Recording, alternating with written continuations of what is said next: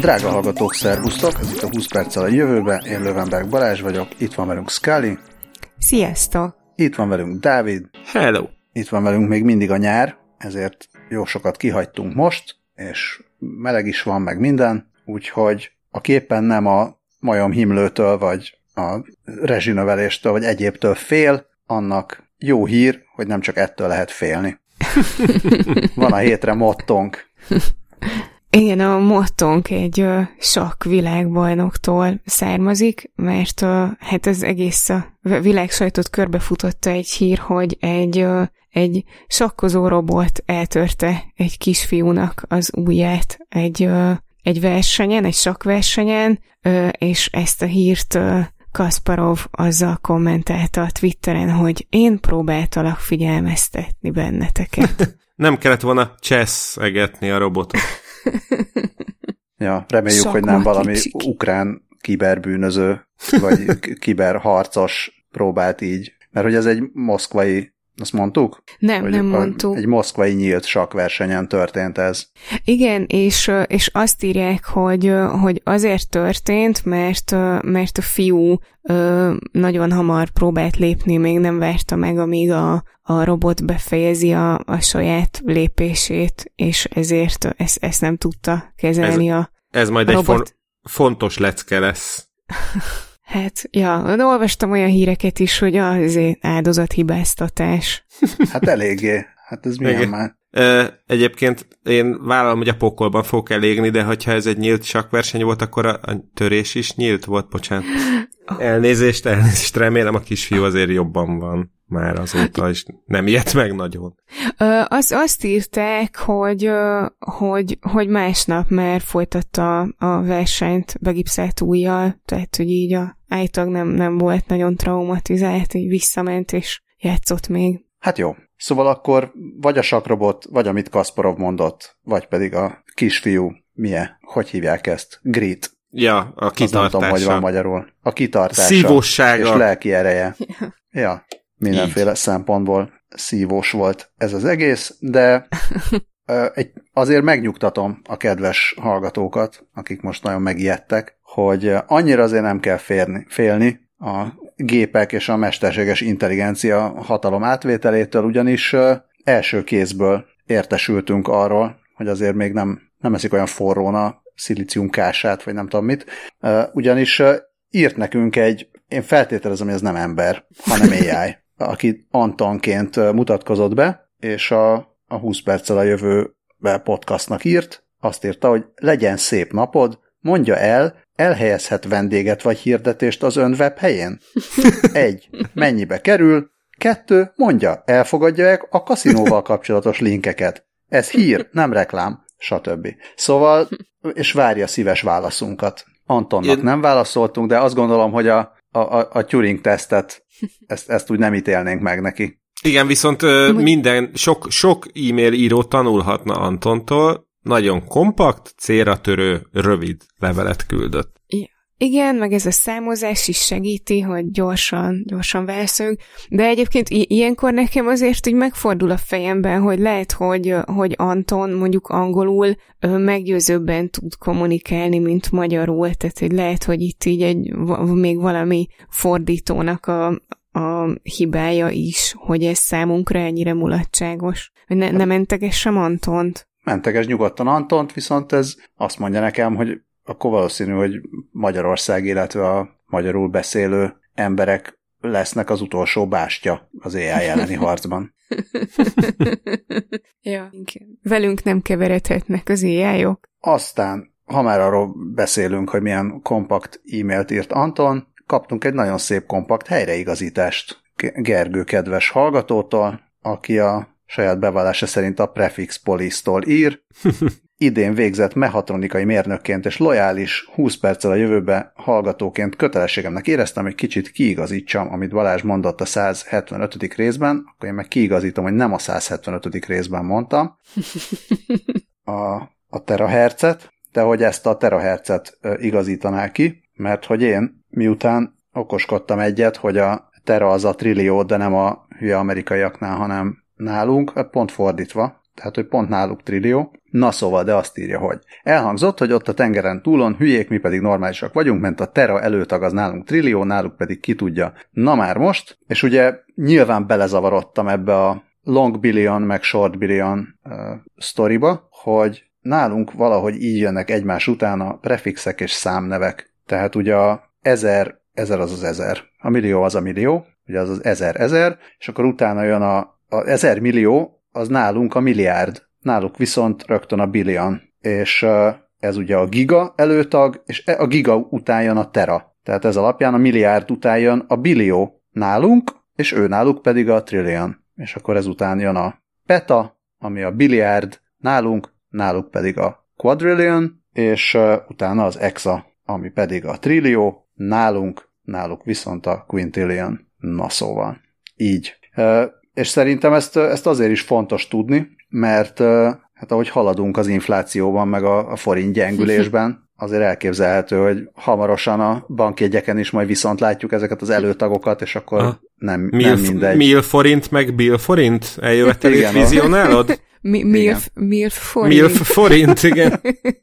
Meg így akkor az is új értelmet nyer, hogy milyen biliárdozni. Hát igen. Na azt nem tudom, hogy ez, ez mennyi idő múlva lesz. Ugye amikor volt, az körülbelül 80 évvel ezelőtt, ugye? Nagyjából, hát nem egész 80 évvel ezelőtt, viszont ha már arról beszéltünk, hogy a tengeren túlon hülyék, hát azért olyan nagyon nem fogjuk tudni őket megvédeni, mert azért ők is visszaugrottak jó pár évtizedet az abortusz törvényeikkel, úgyhogy egyszer csak megérkeztünk az egyszerre 50 évvel a múltba és jövőbe szomorú smiley rovatba.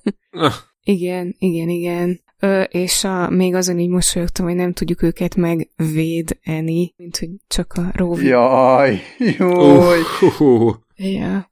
Ö, és igen, a, ezért a, a Bocsánat, régi köszönjük problémák... szépen, Gergő, és vissza. Ja. Vissza az abortuszhoz. ja, igen, igen, köszönjük Gergőnek. Ö, szóval, hogy, hogy erre a ö, régi per modern problémára egy modern megoldással ö, jelentkezett egy, ö, egy anarchista biohacker közösség, és én amikor megláttam ezeket a szavakat, így azonnal tudtam, hogy e- ebben muszáj beleásnom magam, mert nagyon érdekesen hangzik az egész. Az történt, hogy múlt héten volt egy hacker konferencia Queensben, az volt a neve, hogy Hackers on Planet Earth, rövidítve HOPE, vagy hát HOPE, és itt volt egy, egy illető, akit így úgy írtak le, hogy ő egy DIY biohacker, és ő osztogatott uh, ilyen kártyákat, amikre az volt ráírva, hogy ez a kártya egy abortusz, és a, a Vice-on úgy írták le, hogy ez egy DIY, tehát ilyen otthon um, használható vagy elkészíthető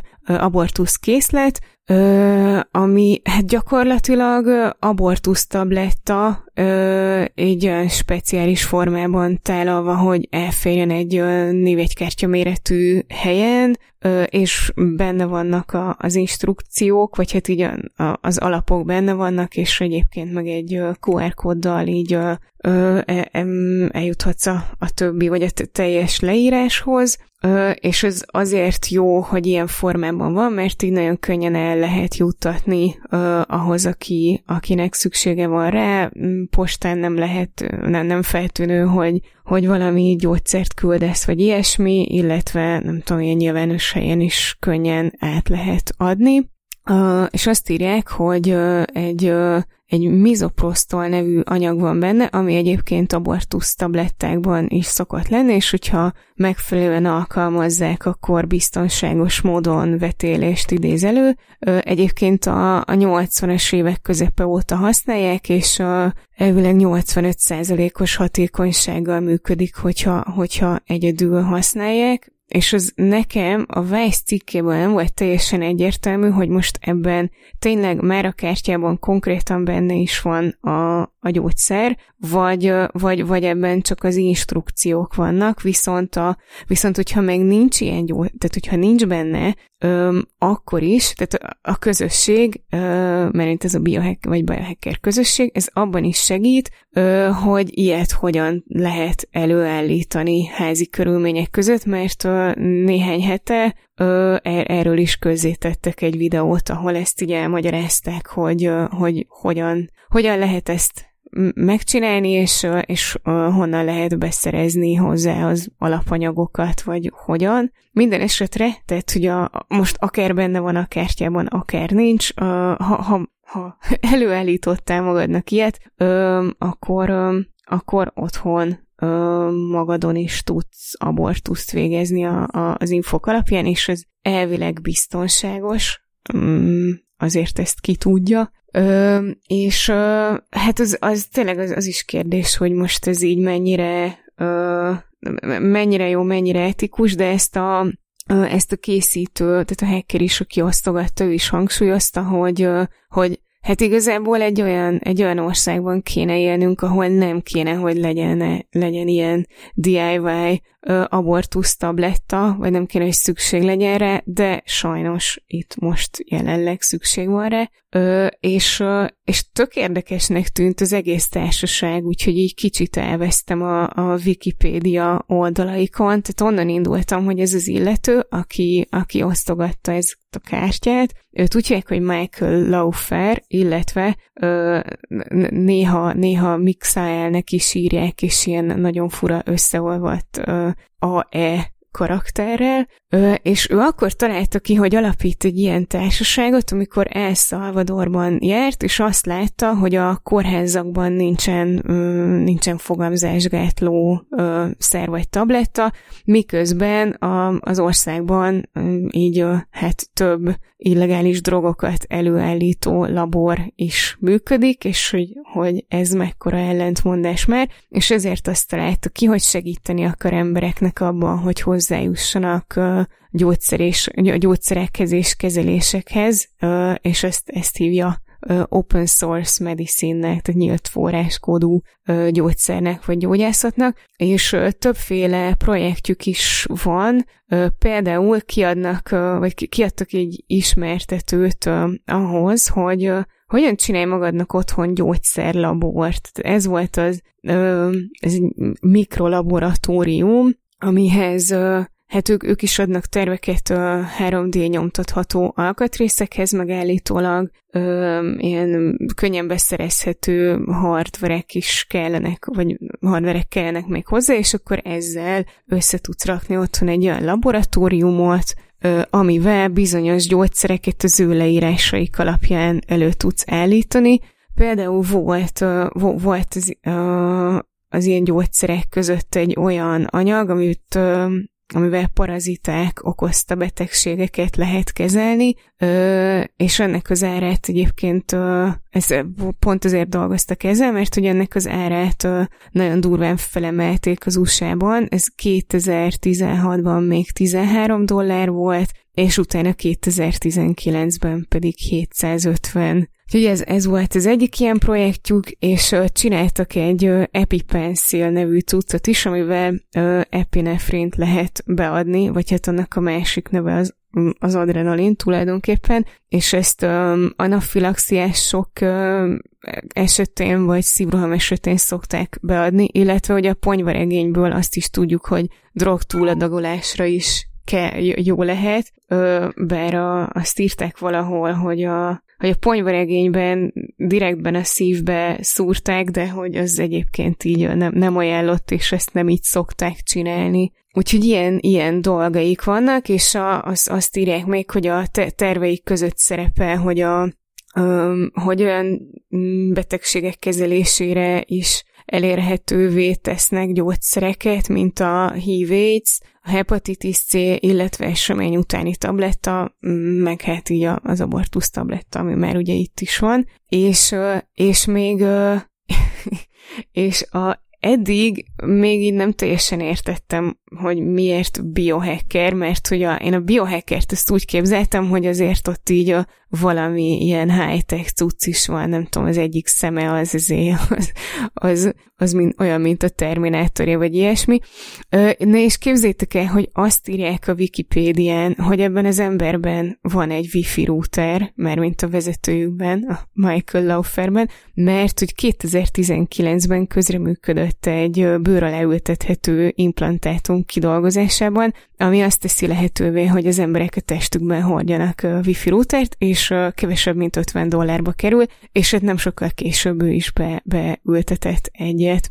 És egyébként még a, igen, még a társaságnak a nevét nem mondtam, a, az a nevük, hogy Four Thieves Vinegar Collective, és ez a Four Thieves Vinegar, ez elvileg egy olyan szer volt, amiről a középkorban azt mondták, hogy alkalmas a pestis kezelésére. És innen választották a nevüket, és ennek megfelelően a, a logójukban is egy ilyen, egy ilyen pestis maszk van. És a, igen, igen, és még azt írtam föl, hogy ezt mindenképpen újságolja el Dávidnak, hogy képzeld el, hogy van egy projektjük, aminek az a neve, hogy Vinni, és, oh. nem töl, és, amik, és képzeld el, tehát, hogy így nem, nem töltődött be az a menüpont az oldalukon, úgyhogy nem tudom elmondani, hogy, hogy mit neveztek el az egyik cicádról, de... Lehet, hogy Dávid, de... lehet, hogy Dávid cicája volt az egyik projekt, és azért nem töltődik be, mert már Dávidéknál van a biohack cica. Ja, az is lehet. Egyébként volt még valami projekt az oldalukon, amire azt írták, hogy augusztusban jön, úgyhogy le- lehet, hogy lehet, hogy vinni jön, vagy hozni vinni fogják jövő hónapban. De így teljesen, teljesen le, le voltam döbbenve az egész sztorin, meg egyébként azon is elkezdtem gondolkodni, hogy ez az egész annyira, ö, annyira futurisztikus, hogy nem lehet, hogy már beszéltünk róla, csak nem emlékszem rá. A, erről a hacker kollektív, vagy biohacker kollektíváról? Igen, meg az emberről. Ö, nekem nem rémlik. Akkor jó, az olyan emberekről beszéltünk, akiknek mindenféle ilyen USB csatlakozó volt az újukban, meg hasonló, de... Igen, igen, igen.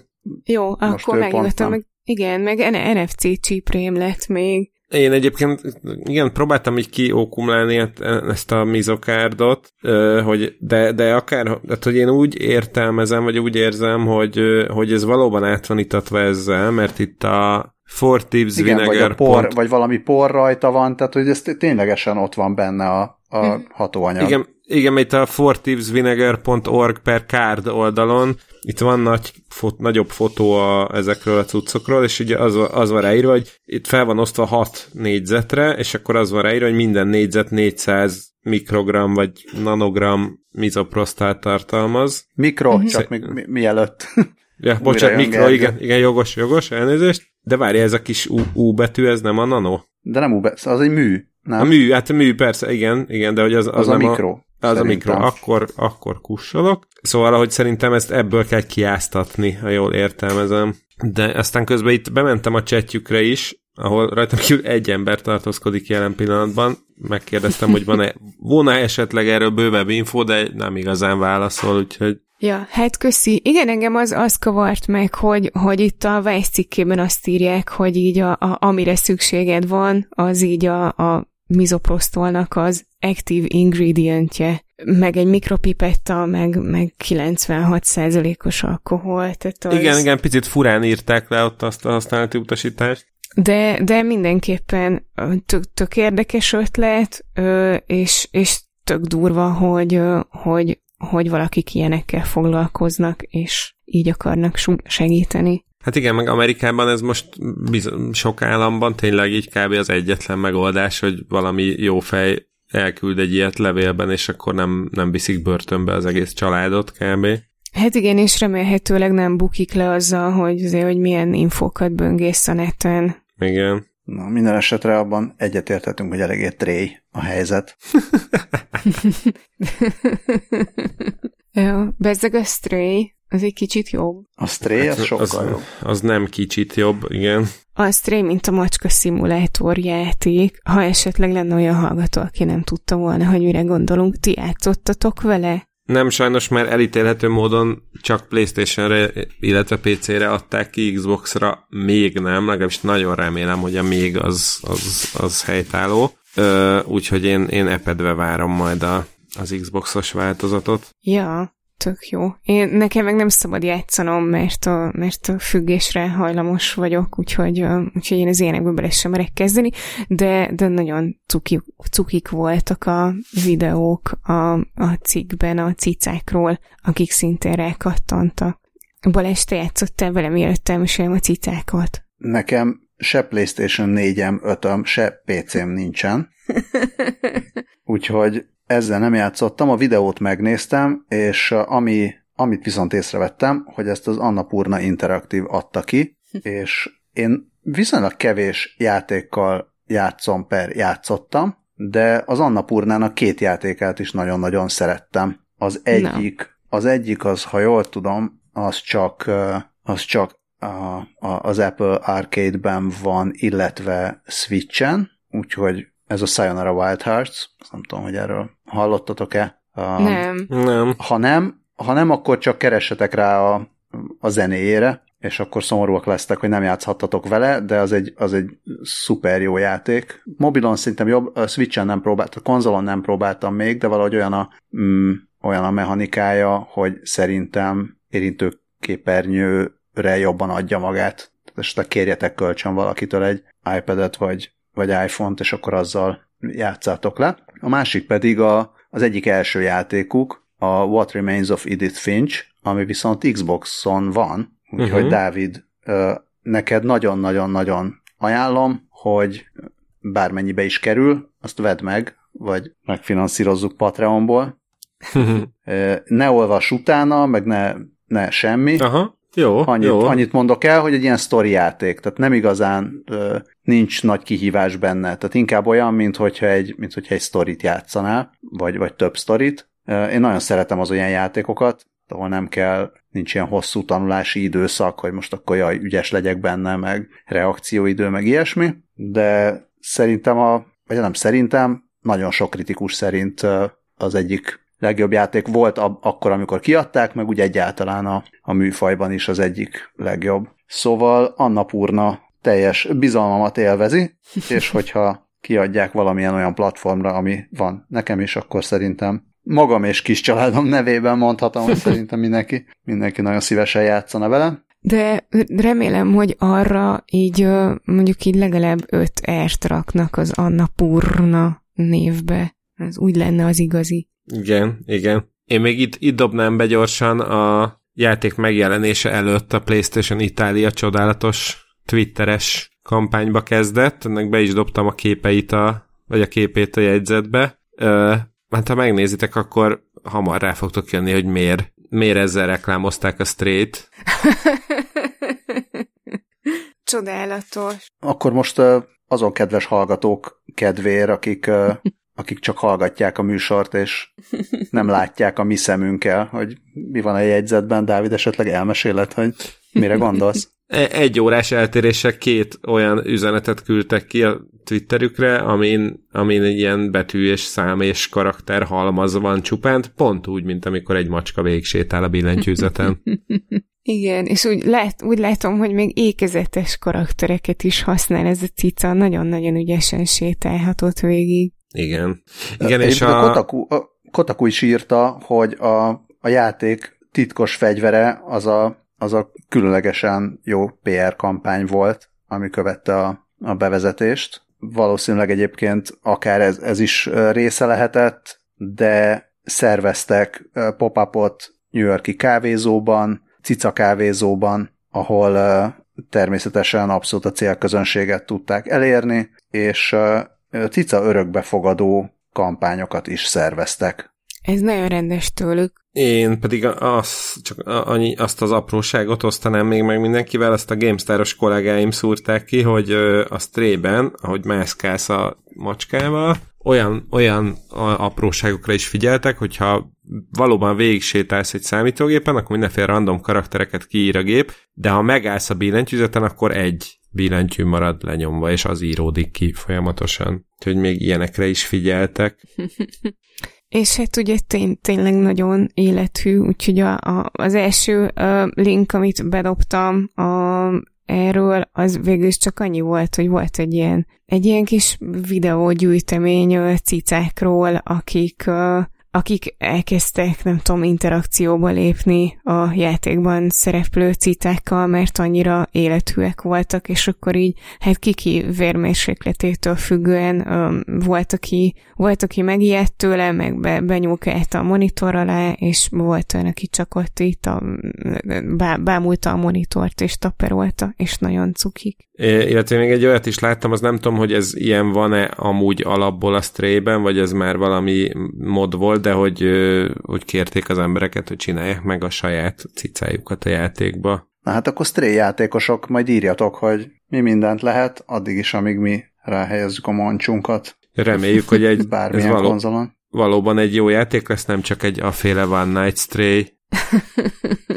Ja, de egyébként ez, ez, hogy megcsinálod a saját macskádat, ez, ez most így, ezt nem, nem tudtam, de hogy most ugye elkezdett pörögni rajta az agyam, hogy ez már így kb. Od, oda vezet, mint ugye volt a férfi, aki um, egy chatbotot készített a, a halott barátnőjének a chatjéből, és hogy akkor így, vagy nem, nem tudom, ja igen, tehát ugye Black Mirror epizód is volt arról, hogy, hogy a, egy nő elvesztette a szeretét, és akkor valami roboton keresztül visszakapta, és hogy hát, hogy akkor ilyen al- alap dolog, hogy hát akkor így emberek majd az elvesztett kis kedvencüket uh, itt, itt rekonstruálják, és majd uh, a játékon keresztül próbálnak vele kapcsolatba lépni. És hát ha már, igen, ha már ki mit vesztett el, akkor beszélhetünk hm. arról az emberről is, aki, um, aki elvesztett egy csomó bitcoint. Mm, ezt meg csak azért dobtam be, mert, mert ugye beszéltünk korábban arról, hogy, hogy milyen creepy feladatokat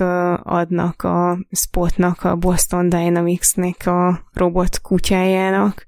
Például, amikor rendőrségnél szolgált, az úgy kicsit ijesztő volt, és most viszont így e-, elveszett merevlemezt fog segíteni megtalálni, ha kap rá engedélyt, uh, erről a James Howells nevű Veszi pasiról mert korábban is olvastam, aki szegény, még 2013-ban véletlenül kidobott egy merevlemezt, amin 8000 bitcoin van, ami éppen az aktuális árfolyamtól függően, de hát itt így azt írják, hogy több 10 milliárd forint értékű, és és hát már évek óta kutászik szegény a személytelepen, hogy hát ha megtalálja, de ez egyelőre nem vezetett eredményre ez az akció, és akkor most a, a friss hír az az, hogy, hogy a, egy, egy spot robot kutyával akarja megkerestetni, ami egyébként... Bocsánat, bocsánat, kell... ne haragudj, hát azért annyira nem amatőr James Howells, hogy egy spot robot kutyával kerestesse a merevlemezet, ja, merevlemezét. Ja, kettő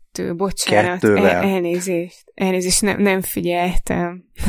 Igen, Ö, és hogy ez a projekt, ez összesen 11 millió dollár, tehát hogy azért ez, ez, ez sem kevés, de ö, kockázati tőkebefektetőktől szerzett rá összeget, mert voltak emberek, akik azt mondták, hogy így ők, ők, ők investálnak ebbe, Ö, viszont ö, viszont a, a városi tanács nem ad engedélyt arra, hogy a hulladéktároló tartalmát kibányásszák a, a robotkutyák, pedig az, az lenne az igazi bitcoin bányászat. Úgyhogy, ö, úgyhogy most itt, itt áll a, a dolog. A városi tanács azt mondja, hogy nem fogja tudni meggyőzni őket a férfi, hogy beengedjék őt és a robotkutyáit. Igen, mert azt mondják, hogy ez környezetvédelmi szempontból nagyon kockázatos, és ezért semmi, amit tudna mondani, az nem, nem győzné meg őket, ami szerintem egy egész szűklátókörű kijelentés. Azért lehet, hogyha azt mondaná, hogy megkapjátok a felét, akkor mindjárt hirtelen nem lenne olyan fontos a környezetvédelme. Én meg arra gondoltam, hogy azért én nagyon röhögnék valahol, a,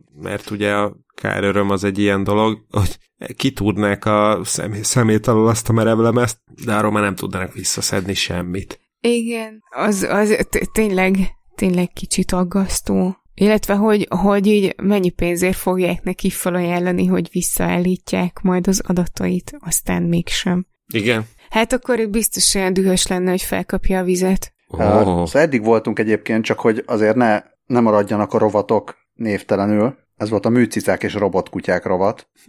de ja, igen. Már, is, már is fénysebességgel repültünk át az egyelő MC négyzetrovatba, ahol az MC az nem mást takar, mint régi kedves hallgatónkat és e-mail küldőnket, Matiát. A teljes nevét nem fogom mondani, hát azért mégiscsak vigyázunk az adatokra, de, de MC, az, az Matia. És uh, Matia, hát nem tudom, hogy mi lehet-e, Szevasz Matia, de rengeteg hírt küldött nekünk itt a nyári szünetben, amit lehet, hogy válaszolt a felhívásunkra, hogy küldjetek nekünk híreket, és akkor akár lehet belőle b Hát itt B7 nem lett, de, de hát egy bőrovatnyi hírt küldött, amit nagyon szépen köszönünk, és az első hír az valóban segíthet annak, aki esetleg felkapná a vizet, mert a, az MIT kutatói szerint egy újfajta vízforralási eljárással még gyorsabban és hatékonyabban lehet vizet forralni. És ez mire lesz jó? Vízforralásra. Leginkább, és ez, ez egy nagyon érdekes bekezdés a HVG-től, ahol a, a cikket olvastuk, miszerint aki forralt már vizet, az jól tudja, hogy a tűzhelyen kicsit tovább tart a dolog, mintha egy erre a célra fejlesztett vízforralót venne igénybe. Jó, hát ez eddig rendben van. Azt mondja, ezek hatékonyság azonban nagyon eltérő, és az eredmény nem mindig olyan, amilyenre az ember vágyik. Hát, mi, ne, ne, nem lesz forró a víz. Az, az, az ember a vízforralóban szerintem vizet szeretne forralni, ezt azért többnyire a vízforraló felszokta forralni a vizet. Szóval ha esetleg másra vágyik az ember, például a jégkockára, akkor meg ne használjon vízforralót. Na, de ennyit a HVG tech szóval arra azt mondják a, a, az MIT-nél, hogy, hogy a vízforralás gyorsabb és költségkímélőbb módját úgy lehet kifejleszteni, hogy vagy a hőátadási együtthatót, vagy a kritikus hőáramot piszkálgatják, hogy általában ami az egyiket javítja, az általában a másik hatásfokát csökkenti, de ők azt mondják, hogy egy megfelelő felülettel mindkettőnél ugyanolyan javulás érhető el, és így aztán a forralás folyamata is gyorsítható. És ezt úgy, úgy értékel, hogy mikroméretű üregeket vittek fel egy felületre, vagy alakítottak ki rajta, és ezzel megakadályozták, hogy a forráskor keletkező buborékok közeledjenek egymáshoz. Mert hogy a, a buborékok, ha a, csökkentetik a hőátadás hatékonyságát, tehát hogyha ha nem engedik, hogy jól összeközeledjenek a buborékok, akkor, akkor nyertek. És a munka eddig ígéretesnek bizonyult, de a tanulmány társszerzője szerint fontos tudni, hogy mindez laboratóriumi körülmények között zajlott. Tehát nem a laboratóriumi konyhán, hanem magában a laboratóriumban. És hiányolom a cikkből, de biztos ott van, hogy, hogy küldjetek még pénzt a kutatásra, és akkor majd lesz gyakorlati alkalmazás is, és akkor, hogyha megkérdezem, hogy, hogy mire lesz jó, akkor, akkor már nem azt mondjuk, hogy vízforralásra, hanem arra, hogy így te a konyhádban Jaj. gyorsabban tud. Jaj. Hát azért azt, azt természetesen elmagyarázta Evelyn Wang, aki a, az MIT professzora és a, a tanulmány vagy a cikk egyik társszerzője, hogy ezek a struktúrák egyelőre még nem skálázhatóak, eh, hanem csak eh, ezzel szerették volna bebizonyítani, hogy az ötlet működik, és most szeretnék megtalálni, hogy hogyan lehet ezeket a felületeket meg textúrákat kialakítani úgy, hogy már ténylegesen praktikus alkalmazásokban is, vagy ahhoz szükséges méretekben is előállíthassák. Szerintem ez, ez jelenti azt, hogy tehát kérünk további pénzt. igen, igen, igen. Csak milyen, milyen, milyen finoman mondták. Igen, nagyon elegánsan. És a cikk végén egy, egy internetes relikviát is lehet találni, egy lájkoltató gombot, Facebook like gombot. Ti mikor láttatok utoljára? Hát nálam hát... ezt a Privacy Badger nagyon helyesen eltöri, úgyhogy én most se látom. Az a vicces, hogy nálam fut a Privacy Badger, és nálam mégis megjelent. Hoppá. Ja, de ott van! Ott van! Ott Na, van! azért. De odaírja, hogy Privacy Badger has replaced this Facebook like button. Egyébként a Privacy Badger kapcsán rám írt egy másik, valószínűleg nem bot, hanem így Anton emberi kollégája, akinek viszont nem válaszoltam, mert el akar adni valamit. Hogy látja, hogy beszéltünk a Privacy Badgerről, és akkor hadd ajánlja a figyelmembe valamit. Na mindegy. De ha tetszett a cikk, akkor ajánlja másoknak is, ez működött, mert Matia ajánlotta nekünk.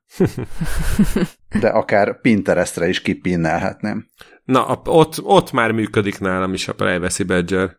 Hát de a Pinterestet nem nézi senki, az csak ilyen, izé, ilyen homok a szélben, a Pinterest gomb. Nagyon szép. Hát, me- és menjünk. Mi...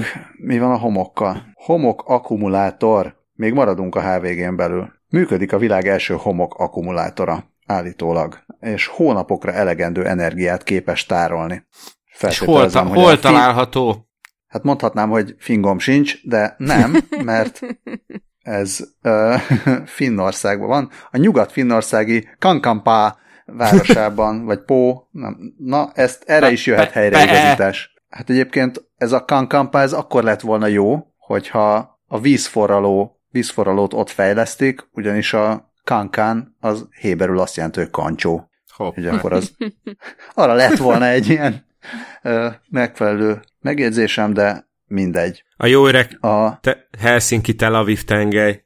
Igen. Szóval, de, de van, van kapcsolat a vízzel is, mert a vízerőművekkel szemben a finnek megoldása olcsóbb alternatíva, állítja a lead. A, azt mondja, hogy a fejlesztés lelkét egy kis erőmű adja, amit pontosabban siló, nem tudom, mi az, hogy siló? Az csak egy ilyen tároló épület, nem? Igen. Ja igen, mert hogy a siló belsejében mintegy 100 tonna homok található. És ez sokkal olcsóbb alternatívája rendes akkumulátorokhoz szükséges lítiumnak, kobaltnak vagy nikkelnek. Hát ezzel egyelőre egyet lehet érteni, de hogy működik a rendszer? Úgy működik a rendszer, hogy a homoktárolót töltik fel azzal a hővel, amit a nap vagy szélerőművek által termelt villamos energiából nyernek ki. És a homok mint egy 500 fokos hőmérsékleten tárolja ezt a hőt. Tehát ugye arról beszéltünk korábban, hogy az energia tárolása tök jó, hogy éppen fúj a szél, de amikor nem fúj a szél, akkor meg arra nem lehet, tehát nehéz félretenni azt az energiát, amit éppen a szélerőmű,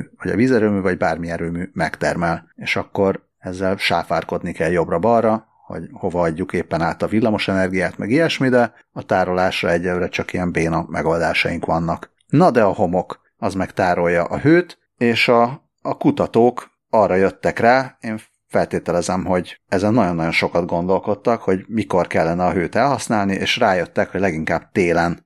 Tehát ez biztos Finnországban a, a hely jellegzetességei segítettek a következtetéshez eljutni. Például, hát ezt nem fogjátok kitalálni, hogy mire kellene leginkább télen elhasználni, úgyhogy meg is mondom, hogy az otthonok felmelegítésére. Hoppá. Mit szóltok ehhez? Elképesztő hol tart már a tudomány. Ugye? A kutatók szerint az ipari homok nagyon hatékony hőtároló közeg, és hosszú idő elteltével is alig veszít hőt. Az akkumulátor most a Finn város egyik kerületének központi fűtési rendszerét látja el energiával. Szerintem ez rohadt jó ötlet. Uh-huh. És abban reménykedem, hogy esetleg, ugye, a, hát azt megmondta már, most nem jut eszembe a, a rektor úr, aki, aki mondta, hogy úgyis mind meghalunk holnap, hogy a, meg mi is beszéltünk róla jó pár évvel ezelőtt, hogy ugye fogy a, a, a beton, betonozáshoz szükséges vagy hát a betonozáshoz jól felhasználható típusú homok mennyisége uh-huh. fogy a világból, mert minden jól erodálódik. Hát én remélem, hogy ugyanakkor hő, vagy ilyen akkumulátorba még az a homok felhasználható, ami van, és akkor mégiscsak jól járunk. Tehát nem, nem, nem fogunk tudni házakat építeni, mert nem lesz beton, viszont ha mégis lennének házaink, akkor tudnánk melegen tartani. Hát meg ami megvan, ami ház ja. van, arra vigyázni a, kell. A, a szaunákat is lehet fűteni ilyen homokkal. tényleg, tényleg. Ez az 500 fok, ez nagyon durva, hogy az, azt így minden nélkül ott megtartja a föld alatt a homok. Ab, abban már ez egy gyűrűt is beledobhatod, hogy meg semmisüljön. Most hirtelen megijedtem, hogy esetleg ez már valami átvezetés, de remélem ja, nem. nem. Mert nem, még azt nem, el, el akartam mondani, hogy ez a homok homok és a forróság, hát most azon túl, hogy az ember gyalogol a forró homokban, de hogyha néztek ilyen török kávé készítő videókat, akkor az egy, ilyen látványos, meg turista csalogató módja a török kávé elkészítésének, hogy felfűtik a homokot, és akkor a homokban varázsolnak mindenfélét a kis kávés kannával. Szóval ilyen a homok. Nem tudom, mennyi homok van a tejútrendszerben, meg azon hát kívül. Biztos van néhány tonna. Vagy mennyi homok van azon a, az exobolygón, amit mostanában fedeztek fel, és ami állítólag az első galaxisunkon kívüli bolygó, amit, amit bírtunk felfedezni. De nem most, hanem tavaly októberben, úgyhogy nem is tudom, hogy erről beszéltünk-e, mert még az is lehet, hogy beszéltünk, csak most jól nem néztem meg, mert bíztam Matiában, hogy, hogy, hogy mikori cikkeket kapunk, de de örüljünk neki. M51 ULS 1. És uh, id- ide majd ide majd szervezhetünk exotikus nyaralásokat. Hát ha van ott nyár, ezt, ezt nem tudom, hogy, ja. hogy tudjuk-e. Úgy tűnik, hogy egy bináris rendszerben kering, tehát az is lehet, hogy kétszer annyi nyara van, ha már van neki két napja, de hát erről az eléggé keveset tudunk, mert már jó messze van ez az egész. Azt, hát mindenféle találgatások vannak, ez nagyjából 28 millió fényévre van, tehát ha nagyon gyorsan megyünk, akkor lehet, hogy turnus végére odaérünk nyaralni. A, a Messier rendszerben M51-es számot viselő örvénygalaxis, Whirlpool, vagy hát nem, hát nem tudom, hogy a mosó, mosogatógépről kapta a nevét, vagy gondolom inkább az a szép örvény alakjáról, spirál. Szóval a, ebben, ebben, tehát innen van az M51, és a, az a bináris rendszer, ami valószínűleg egy, egy ilyen standard, normi, normkor csillag, és egy neutron csillag, vagy, feke, vagy, vagy fekete lyuk bináris rendszere, és ebben van a röntgen, röntgen teleszkópokkal észlelt bolygó. Ez nagyon Mit vicces egyébként. ez a módszere, hogy, hogy megkeresik ezeket a bolygókat, hogy tényleg megnézik, hogy mikor húz el a bolygó az adott csillag előtt, és annyit néznek, hogy mennyivel csökken le a fényereje, és mennyi ideig. Igen, csak azt, azt nem tudom, hogy, hogy ugye vannak a, bocs, bocs, Kari, mondjad. Mm. Ja, csak, én csak annyit akartam, hogy itt a végén írják, hogy három, három galaxist vizsgáltak meg, és itt írják a nevüket, számokat, és csak ezekről hogy az jutott eszembe, hogy a, a Messier Messier galaxisok.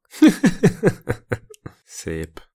Kérlek, folytasd Balázs. Nem, hogy, a, hogy a, azokat a, tehát máshogy, más módszerekkel tudják megtalálni az exobolygókat, amik, ugye az az exobolygó, ami a naprendszeren kívül van, de mégis bolygó, viszont a galaxison belül, tehát tejútrendszeren belül a közelebbi környezetünkben, ami nagyjából az astronomy.com állítása szerint mint egy ilyen 3000 fényévre levő térben találtak exobolygókat. Úgy, hogy ugye van a, ez a tranzit módszer, ami annyi, hogyha elhalad a, a napja előtt a bolygó, akkor a, a napjába, vagy a csillag, tehát a csillagja előtt elhalad a bolygó, akkor a csillag ból érkező fény egy picit, fény ereje egy kicsit így csökken, és akkor ezeket a rendszeres időközönként érkező csökkenéseket tudják értelmezni, ez az egyik, a másik pedig az, hogy ahogy kering a csillagja körül, úgy a gravitációs hatások miatt a, a csillag olyan, mint hogy egy picit így, um, így rugózna, vagy így ingadozna, ahogy icipicit maga a bolygó is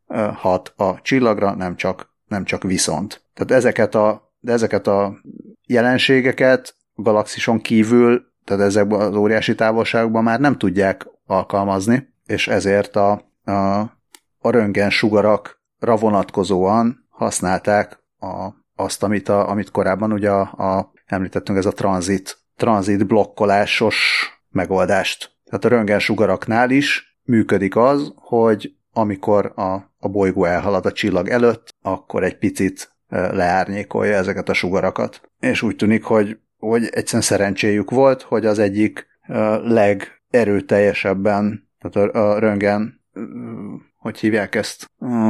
Tehát abban a röngen tartományban az egyik legerőteljesebben sugárzó bináris rendszerben pont volt egy bolygó, hm.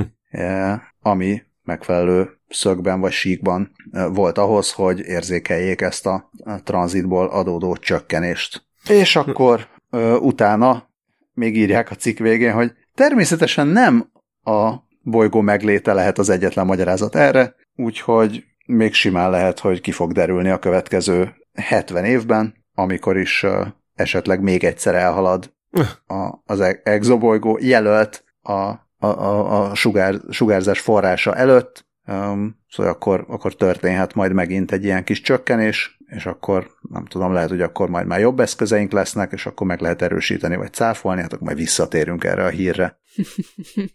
Igen, és azt még írják itt azért, hogy ha minden igaz, akkor elképzelhető, hogy ebben a csillagrendszerben, ahol ez található, korábban egy iker csillag volt, és az egyik az szupernovává alakult, viszont elképzelhető, hogy nem sokára majd a másik ö, csillag is majd szupernova lesz, és akkor ennek az ex, extra galaktikus exobolygónak meg még azt is ki kell bírnia. kicsit úgy vagyok ezzel, mint, hogy a, mint a politológusok, akik így bármit mondhatnak, mert úgyis tök mindegy, mert megmondják előre, hogy mi lesz, arra senki nem tud mit mondani, hogy ez igaz vagy nem igaz, mert az csak egy jóslás, de utólag meg meg lehet magyarázni, hogy miért nem az történt mégsem.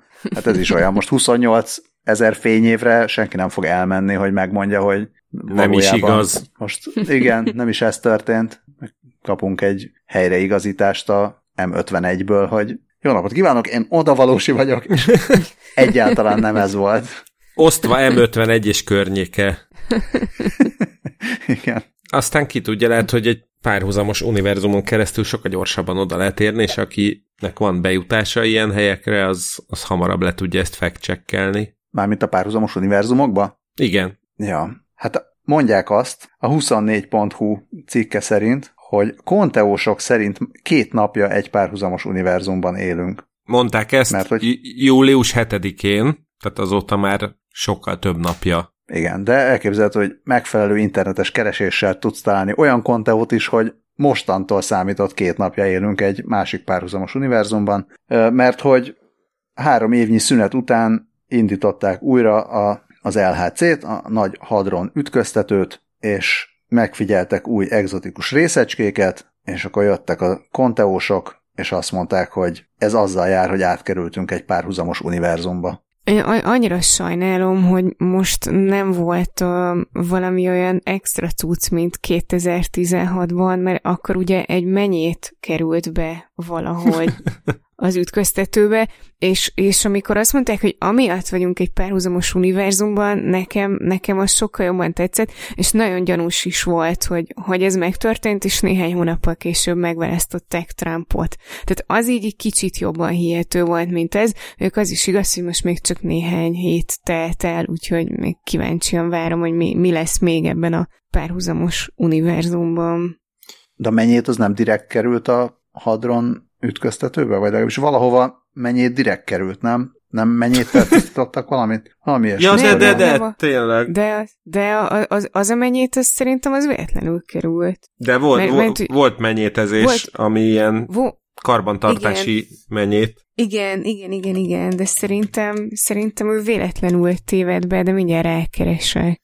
Nem, Közben igazad van egyébként hogy ja, hát egyébként jaj, hogy... nem kellett volna erre Jaj, bocs. rákeresnem, te jó ég. Van fotó a mennyétről? Ezt nem találtam hát meg. ugye két, kétféle mennyét van, tehát egyszer van uh, Felicia a mennyét, Igen. Aki, aki a Fermi labben tisztította a, ja, ja, a gyorsítót. Ja, ja. Igen. Ugyanakkor viszont az LHC-s mennyét az egyrészt rövid zárlatot okozott, másrészt szerencsétlen szénné égett. Ja, szegény.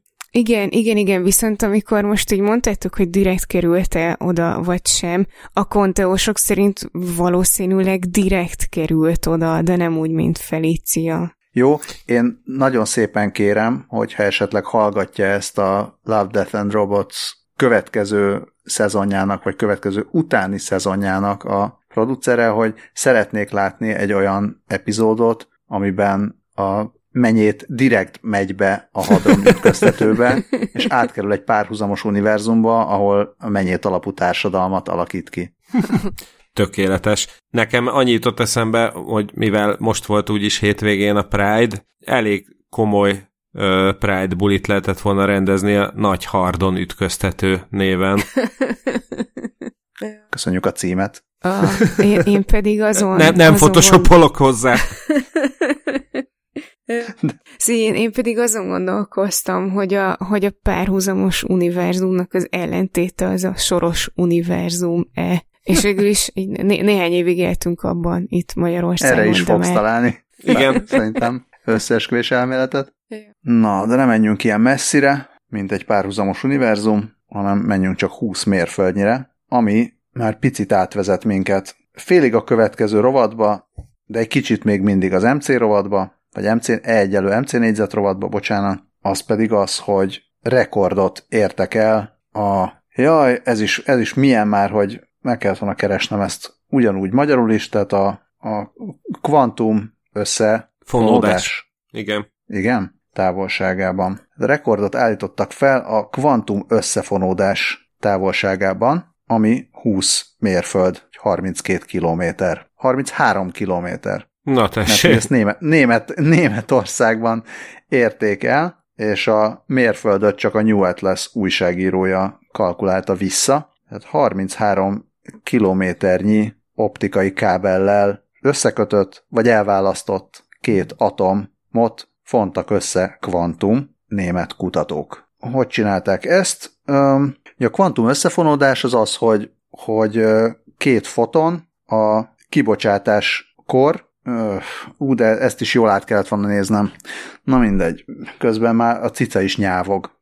Tehát az van, hogy a részecskék bizonyos tulajdonsága az egymással úgy van összekapcsolva, hogy amikor a részecskéket jól eltávolítják egymástól, akkor ha megváltoztatják az egyiknek valamilyen tula- egyiknek azt a tulajdonságát, spinnyét vagy mit tudom én miért, akkor a másiknak azonnal megváltozik szintén ugyanaz a tulajdonsága, ami nem kéne, hogy történjen. Tehát, hogy a fénysebességnél gyorsabban elvileg nem kommunikálhatná az egyik részecske a másik részecskének, hogy hello, én most megváltoztam. De mégis ez történik, és a híres story szerint Einstein is azt mondta, hogy már pedig ilyen nincs, és akkor ez a spooky action at a distance, tehát hogy ez valami kísérteties furcsaság, ami, ami történik nagy, nagy távolságra egymástól, meg ezt hívják kvantum teleportációnak. Tehát, hogy ilyen egyelőre, tehát vannak különböző elméletek, hogy ez hogy történhet mégis, úgyhogy nem töri el a jelenleg ismert fizikát, de, de ezért mindig, mindig ilyen nagy sztori, hogy akkor most ez a, a elméletileg megjósolt, vagy elméletileg mondott ilyen teleportáció, az mindig egy egyre nagyobb távolságban kísérletileg is igazolva van. Most légy szíves, a, a hallgatók kedvéért mondjátok meg, hogy a gagyogásomban mennyire volt így értelmes információ, vagy ilyen értelmezhető információ. Hát amennyit, amennyit tudunk a kvantumfizikáról, meg a kvantum számítástechnikáról, annyi, annyi, annyiban volt. Tehát, hogy én nekem úgy átjött az üzenet. Én már ezzel én elvesztettem a fonalat, de, de ez nem a te hibád. Szerintem teljesen az én hibám, de minden, minden esetre azt a hallgatók már úgy is tudják, hogy úgyse tudunk semmit jól elmondani, ami kvantum, de ja, hogy a, a nagy sztori az nem is az, hogy, hogy részecskéket fon, fontattak össze nagy távolságra, mert hogy, mert hogy fotonokat már is korábban is sikerült így összefonódtatni, akár már 100, igen, tehát már 100 kilométeres távolságban is, de ebben az esetben viszont atomokat, tehát nagyobb, nagyobb struktúrákat ö, fontak össze így. A fotonok segítségével. A fotonok segítségével igen, de mégiscsak ö, két rubidium atomot uh-huh. ö, tudtak ö, ilyen optikai csapdába ejteni, ö, és így, így tudtak hát most nem tudom, ez, ez megfelelő szó, hogy így kommunikáltatni egymással nagy távolságon keresztül azonnal. Minden esetre ugye min, minél nagyobb struktúrákkal tudják ezt megoldani, annál, annál inkább, vagy annál közelebb kerülhet az, hogy már ilyen szuper idézőjelekben, vagy kvantum de, de kvantum számítógépek is megvalósulhassanak. Mert így aztán, hát a cikk szerint azt mondják, hogy a e, ilyen kvantum memória lehet ö, alakulhatna ki, mármint memória, mint számítógépes memória, amit Igen, és... optikai kábelekkel kötnek össze. Igen, ami azért jó, mert a, már a most meglévő internetes optikai infrastruktúra alkalmas lehet majd ennek a szupergyors és szuperbiztonságos kvantum internetnek a működtetésére is. Ja, és itt írják, hogy még hogy a műholdas technológia is működhet, mert azzal már demonstrálták, hogy ilyen összefont fotonokat több ezer kilométerre is el tudtak lőni. Hát jó. Uh, na, gyorsan ugorjunk a egyik kvantumról másik kvantumra. Ez most a reszkesetek kvantumok rovat lett itt már hirtelen.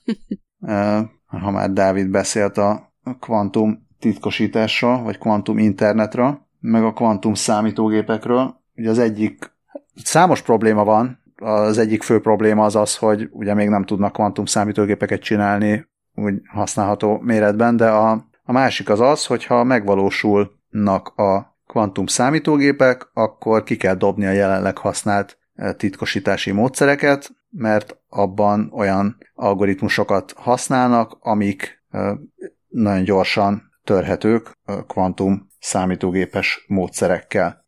Tehát a, ezzel a egyszerre elvégzett sok számítással. És hát úgy bukkantam egyébként erre a, a prog.hu-s hírre, miszerint itt vannak az első hivatalosan is kvantumbiztos titkosító eljárások, hogy a nagyon-nagyon sokadik egyetemi ilyen izé, osztálytalálkozónk lenne majd mostanában, és ott a drága matematikus egykori osztálytársak egyszer csak ezt bedobták, teljesen uh-huh. független attól, hogy majd hol lesz a sörözés, meg ilyenek, aminek én nagyon örültem, és gyorsan dobtam is be a jegyzetekbe, hogy az amerikai Nemzeti Szabványügyi és Technológiai Intézet a hét elején bejelentette, hogy kiválasztotta azokat az első titkosítási algoritmusokat, amiket ajánlani fog, illetve elő fogja írni a használatukat olyan alkalmazásokhoz, amik esetében elvárás, hogy a kvantum számítógépek idején is visszafejthetetlenek maradjanak. Hoppá! És hmm. uh, külön jó, hogy a, ezeknek, ezek az algoritmusok, ezek, hát uh, nem azt mondom, hogy velünk hasonszőrű, de legalábbis a elnevezésekben hasonlóan gondolkodó emberek nevezték el őket, ugyanis a, az intézet általános titkosításra a Crystals Kyber, míg a digitális aláírások céljára a Crystals Dilithium nevű algoritmusokat javasolja, és most azon túl, hogy itt a, a Kyber kristályok, meg a Dilithium kristályok azok a megfelelő, tudományos, fantasztikus filmekben, vagy filmekből ismerősök. Ugye a dilitium az a, az a visszajövőbe, ugye? Ott, ott volt a dilitium, vagy, vagy nem ott volt? Ott, hol volt a dilitium? Az nem, szerintem az nem a visszajövőbe. Igen, a visszajövőbe. Nem, csak sima fluxus kondenzátor volt. Kondenzátor, ja. Meg, meg nem, plutónium volt. Star Trek. Tényleg, volt tényleg, Abban igen. van dilitium? Na jó, minden esetre a, a Kyber az pedig a, az pedig a Star Wars hát új, az, az, igaz az újakban, de azért, azért belefér. Vagy hát nem tudom, hogy a könyvekből szedték-e, de eleve már ez a Crystals is egy rövidítés, ugyanis a Cryptographic Suite for Algebra, Algebraic Lattices.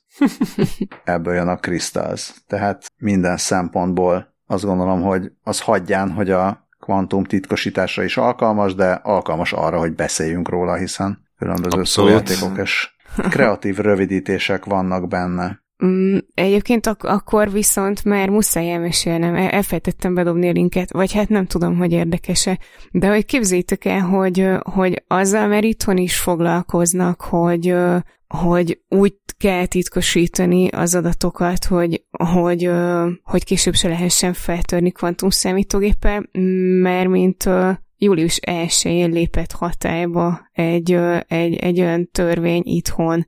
Módosították az elektronikus információ biztonságról szóló törvényt, ami az állami és önkormányzati szervekre vonatkozik, és hogyha, hogyha eddig nem értetted a, a posztkvantum titkosítást, akkor ahogy ők megfogalmazzák, akkor abból, abból még kevésbé érted, de, de minden esetre így előírják uh, itthon is egy csomó szervezetnek, hogy, uh, hogy kötelesek posztkvantum titkosítást alkalmazni. Ö, igaz, azt most így gyorsan csekkoltam, hogy abban az nincsen benne, hogy, hogy mit értenek posztkvantum titkosítás alatt, és milyen algoritmusok számítanak bele. De hát gondolom néhány nappal később jött ki a NIST-nek az ajánlása, úgyhogy majd az biztos jó segítség. Na, minden esetre ja. azt nem tudom, hogy kit mennyire, meg milyen szinten érdekel. Én egy icipicit próbáltam utána nézni, hogy oké, okay, a, a hagyományos titkosítások azok mondjuk, hogyha a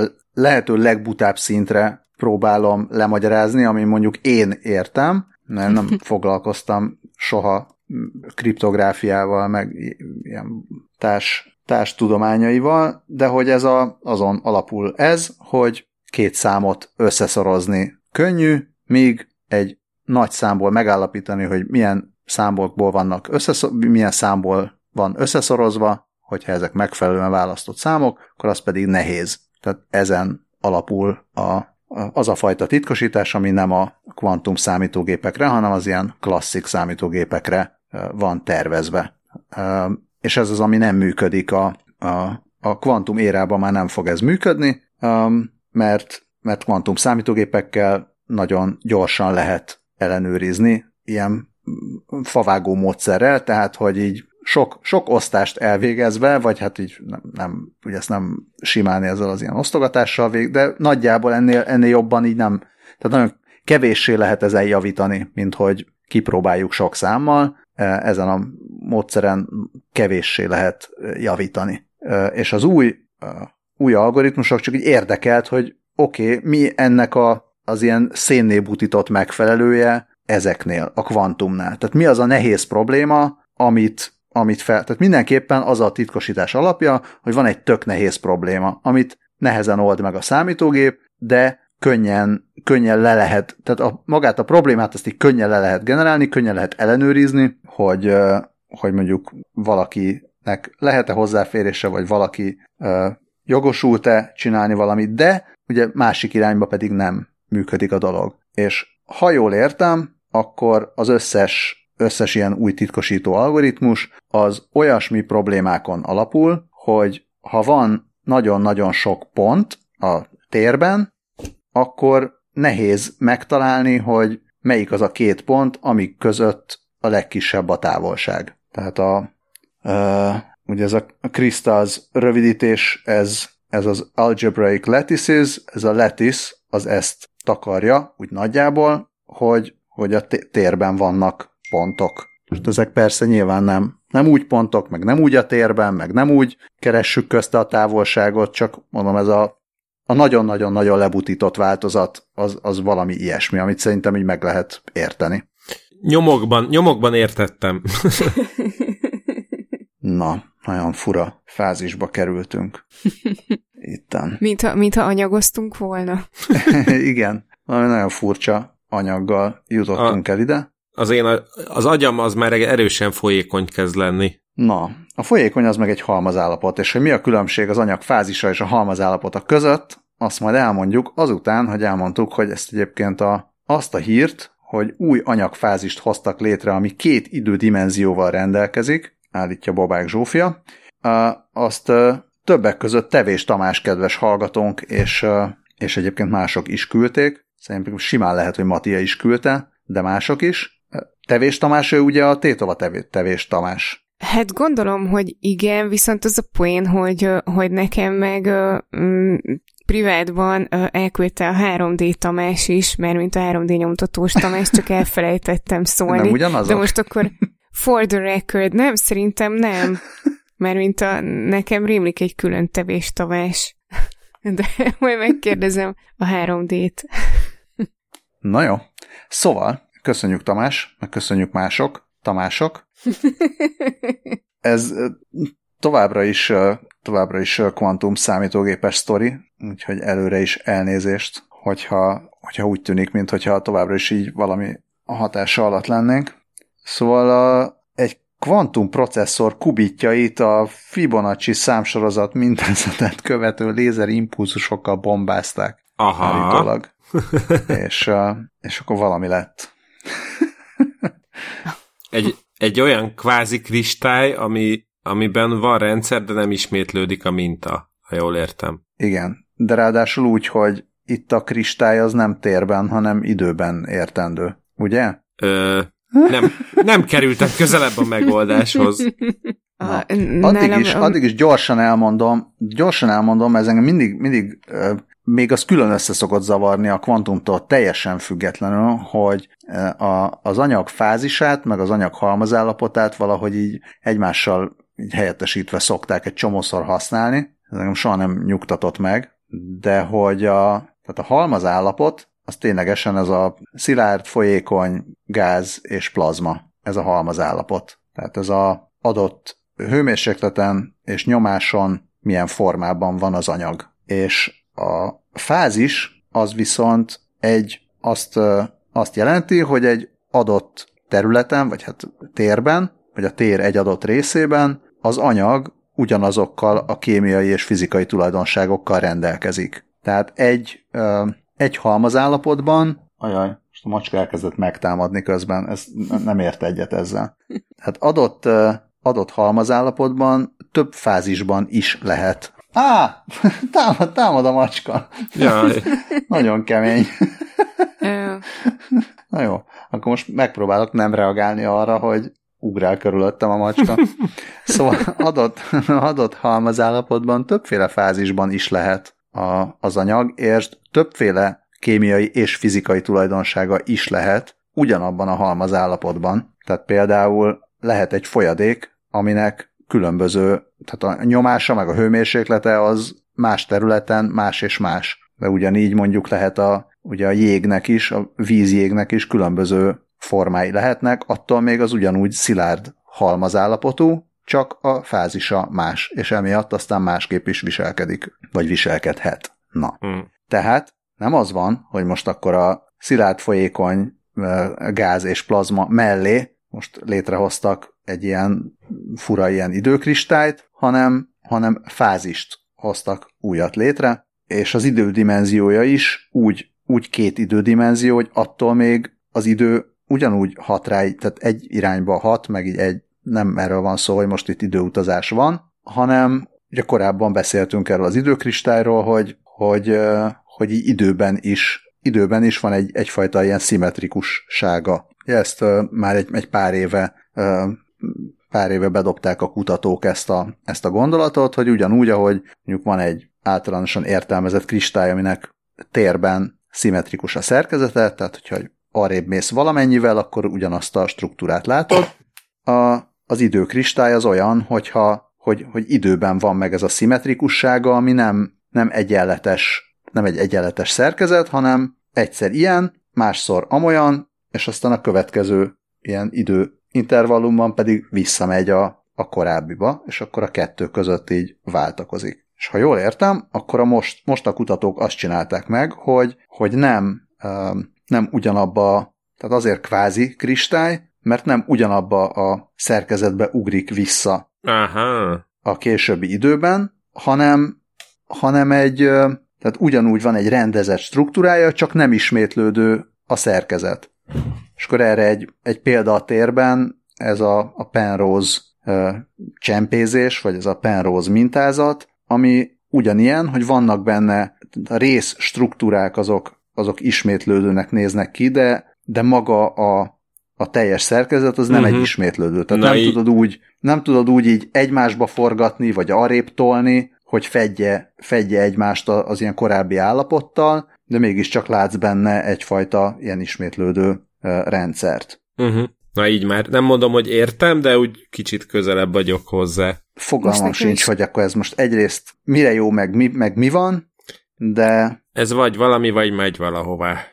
így, így van, és a, a kulcs mondat az pedig az, hogy a, amit a fiz.org, tehát ez, ez sajnos nem a rakéta.hu írja ezt, lehet, hogy a rakéta.hu is írja ezt. Szóval, hogy a, a tényleges kvantum számítógépek hihetetlenül összetett kísérleti rendszerek, úgyhogy egyelőre nem látjuk, hogy a, az új elmélet által belengetett előnyök azok a valós, valódi világban és a valós kubitok köz, körében is hasznosak lehetnek. De hát, oké. Okay. Hát, nagyon késő este van már ehhez. Igen. Igen. Az előbb annyit akartam megkérdezni, ugye most nem azt várjátok, hogy én is mondjam, hogy értem. Nézd, mondj valami. Hát azért nem mondta is, hogy érted, mert azt mi sem mondjuk, hogy értjük, tehát legfeljebb te azt mondhatod csak, hogy veletek ellentétben én értem. Ja, ja, értem. Nem, nem, nem, nekem, nekem csak ilyen üres fázisok puffogtak a fejemben.